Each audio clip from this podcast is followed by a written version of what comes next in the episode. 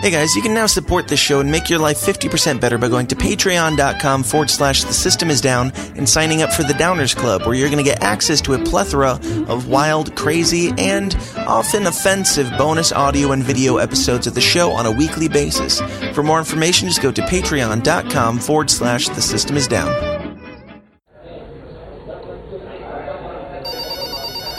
The following is a Goulash Media production. GoulashMedia.net. Brutal.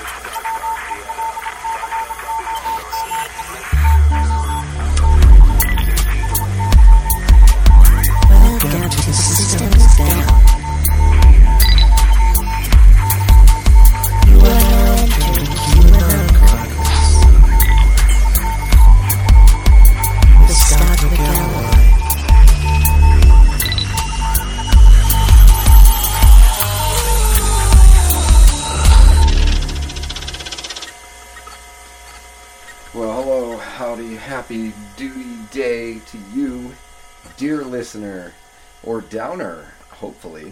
It's me, Scott, and this is another episode of the QAnon Chronicles, or Minisode, or whatever we're calling them nowadays. Hey, listen, you know what really irritates me? I'll tell you. I'll tell you. What really irritates me is people. That's it. People they irritate me. I don't know if you feel that way. I do, definitely. Um, you know, it's just um, people can be very dumb. People can be very dumb and very cocksure at the same time, which is pretty irritating, you know. Um, uh, people don't really like to uh, wait to find things out they also don't like to admit if they've made a mistake. So th- that's a very toxic combination.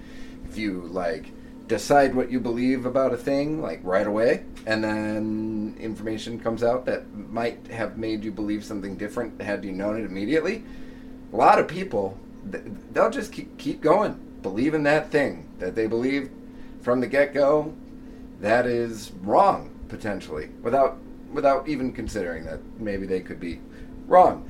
Uh, you know, and that doesn't that doesn't mean that uh, necessarily that they are for sure wrong. It just means that they that they could be. And thinking that you could be wrong seems to be in short supply nowadays.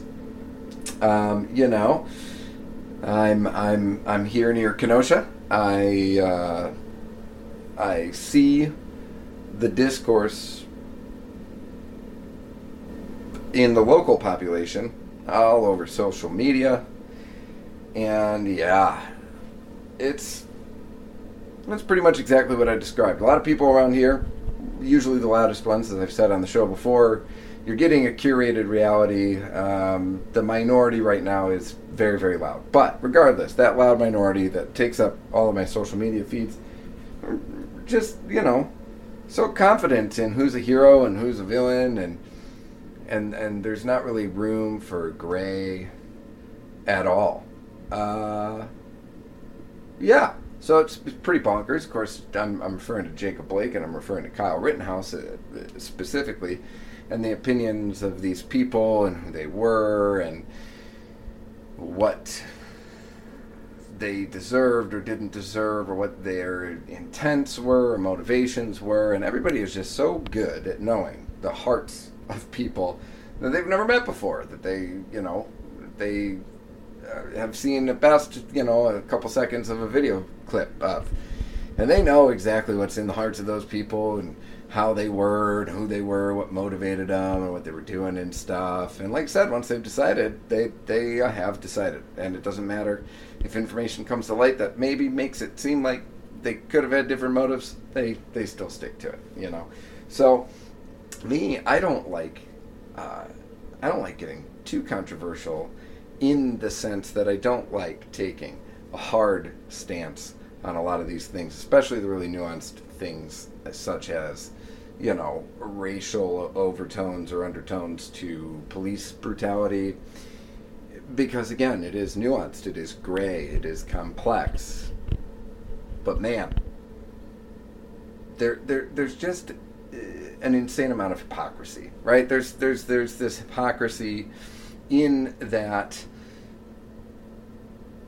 cancel culture will ruin the life of anybody who said anything that was racist, you know, eight years ago, nine years ago, ten years ago, whatever. They'll come after you, right? Even if you like turned your life around and you've already like apologized for that stuff, or maybe you like are clearly not a racist and you hang, I don't know. They're still going to come after you, right? Cancel culture. It's like it doesn't matter. It doesn't matter what was going on in the moment. It's not. It doesn't matter what's happening in the present. What really matters is your past. You know, once a racist, always a racist, right? Well, but but then when it comes to rape and things like rape versus race, that standard doesn't really seem to apply. And that's all I'm pointing out. Like I'm not making a judgment call on on on what kind of force was used or how things actually went down with Jacob Blake or or or, or whatever, but um, you know, we now know that he, he that, that he was kind of a effed up individual and, and did some pretty rapey things, rapey stuff. And uh, I'm just pointing out that I, I feel like that's a standard that should be equally applied. You know what I mean? And like, I'm not even saying applied like, yeah, Jacob Blake deserved to die because he was a rapist. I don't take that that road uh, that the cancel culture takes. I just mean at the, at the very least, like, there should at least be some acknowledgement that he wasn't a good guy. You know what I mean? Like, there should be some condemnation of that kind of lifestyle. I feel like there should be some condemnation of the fact that he was in his girlfriend's or ex or baby mama's apartment after sexually assaulting her and tried to steal her car, whatever. All sorts of stuff. I'm not saying that what happened to him is justified. I just think it's puzzling that that uh, certain thinkers, certain types of thinkers, don't don't see any weird disconnect there between you know their treatment of people like like uh, Kevin Hart versus people like Jacob Blake. You know what I mean? But I guess that's where intersectionality gets you. That's where critical theory gets you. Is it gets you to this place where you literally cannot apply any standard with any sort of consistency at all because it's impossible. And when it comes to Kyle uh, Rittenhouse, again, I, I think it's weird that they're not charging him with the stuff that he actually maybe did. Also, his lawyers put out a statement. He's getting represented by the uh, by the people that represented Nick Sandmann, which you know means they're probably going to do a pretty good job. But they charge him with uh, like you know first degree murder and all sorts of things. But they didn't charge him with like having a gun when he was underage or anything like that. And um, that's another example of the talking points that people decided were true and then came out to not be true. It's like, oh yeah, this 17 year old kid, he crosses state lines to show up to Kenosha to protect the property. I, we still haven't seen direct confirmation from where he lifeguards that he was there lifeguarding that day, but according to his lawyers, he, he was already in Kenosha. He didn't cross state lines. He was there, he went to a buddy's house. They had that had a gun that was a legal gun, and this and that, the other thing. I do. I am not a lawyer. I don't know the ins and outs of him possessing a gun and him being there and whether or not that was legal or whatever.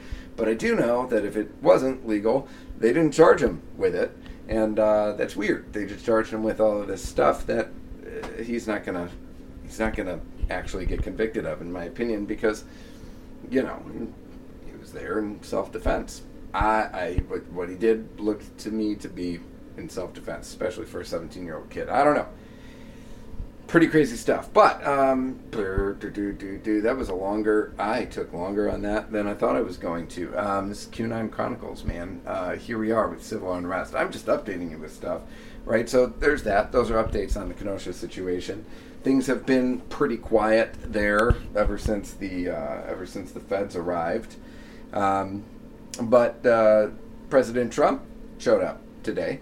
And that was kind of cool. Saw a lot of video, like live video feeds of people, you know, standing on roads that I know, watching the motorcade go by. I wasn't there. I was working. Like a good cog in the machine, baby. I was working. So I didn't get to see it, except vicariously. But the energy was still there. I could feel the energy. I'm telling you. The air. The air in Kenosha and Racine County. Static. Was uh, it was magical. Maybe I don't know. Maybe, maybe maybe it was just dry in my workplace, and I rubbed my feet on the carpet too much. That could have been it too. Anyhow, too bad that I missed it. But him coming in uh, is a really good thing. Like, here's the thing: you see the crazies on social media yelling about how, oh my god, I can't believe he's coming over here. I can't believe it. He, you know, the governor asked him not to, and he's doing it anyway, and nobody wants him here. But if you talk to people, you know, I feel like a lot more people are pleased that he showed up, and a lot more people are pleased that he that he sent in help, that the governor finally accepted help, than your social media f- feed would make you think. So, yeah, it's good energy. I think that's a good thing to happen in Wisconsin, which is a swing state that, uh, you know, Hillary lost, but was she was 11 points ahead of Trump at this time in 2016, and Biden is up like four points. And this is according to polls that, of course, are still inaccurate. But uh, point is, swing state, uh, small town America. Trump comes to visit, and the optics are overall very, very good. Really, really good optics for him. Um, and uh, yeah, so also, um, also COVID, right? Uh, people saw the CDC, uh, you know, came out with the delineated numbers. Only six percent of COVID deaths were actually from COVID. Uh, all of the other ones were with COVID. Now, I've seen people already hop on the old internet uh, machine and uh, take to their defense of their entrenched fear of the coronavirus and the belief that everything that we did was 100% necessary and effective. And they're saying, well, you know, they're bringing up, well, you know, if somebody had like a compromised immune system because they had cancer and then COVID hit, you know what I mean, and it killed them, they still died from COVID. It wasn't cancer that came back and killed them, it was COVID that killed them. And it's like, well, yep, that's true in that case. That's true in that case, but that's not every case. And also, the vast majority of the deaths were in the 65 and older population. So, like, the group of people that was at least risk to get it the whole time are the ones that have been the most punished by their schools being closed and all of their extracurricular activities shut down and their festivals and concerts, whatever, canceled. Yeah.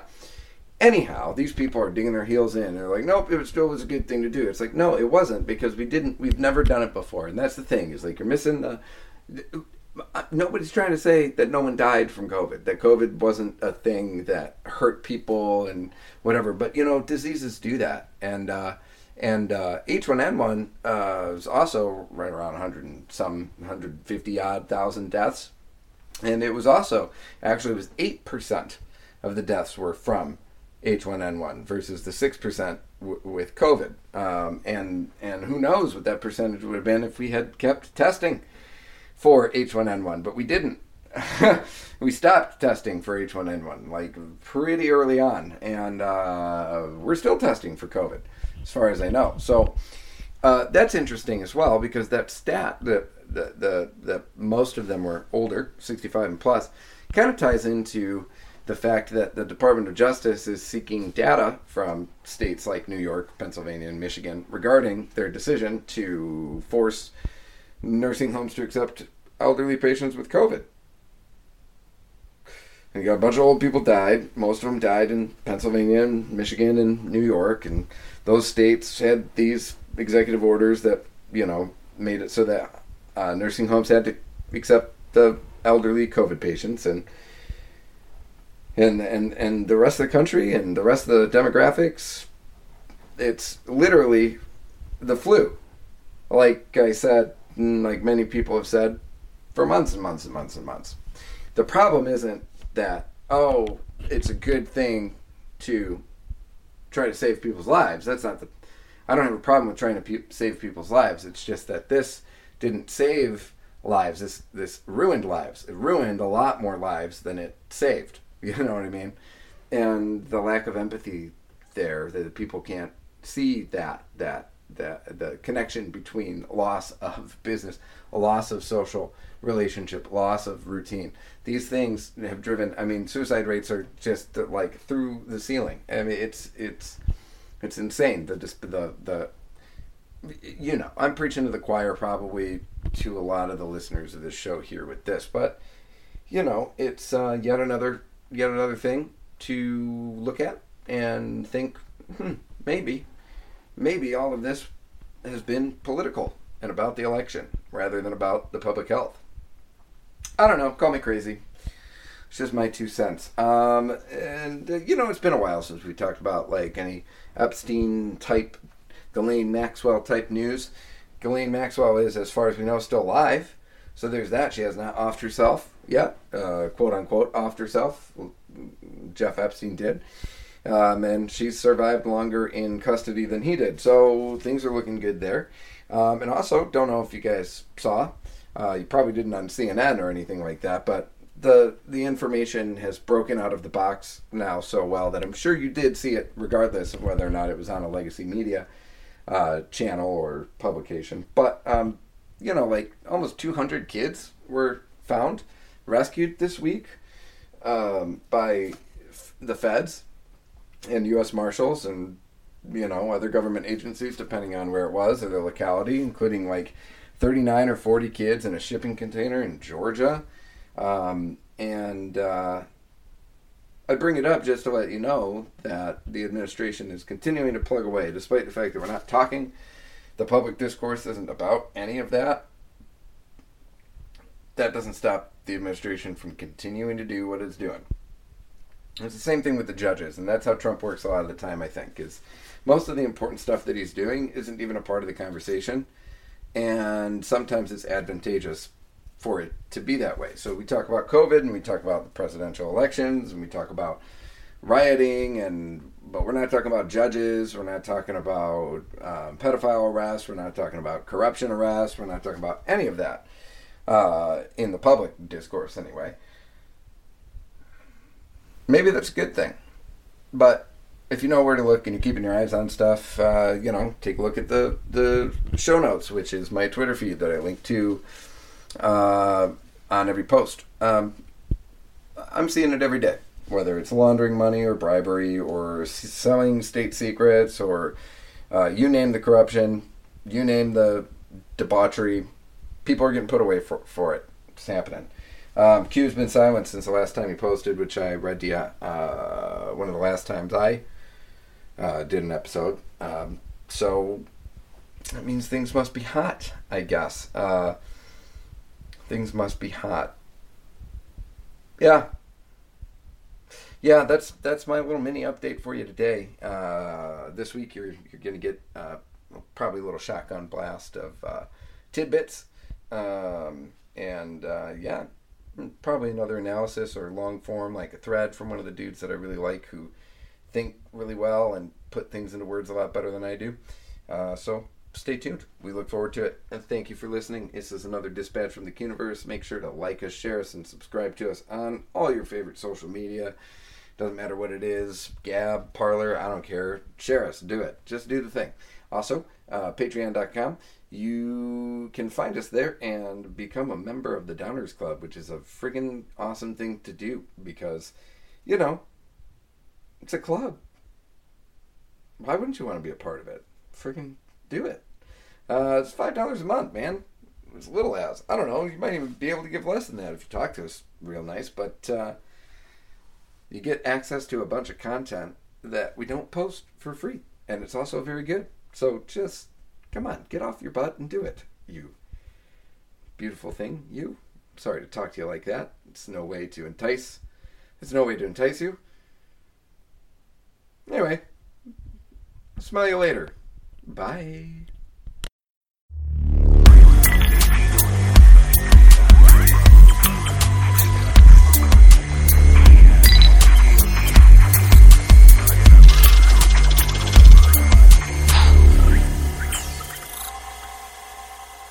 Has been a Goulash Media production. GoulashMedia.net. This concludes our broadcast day. Click.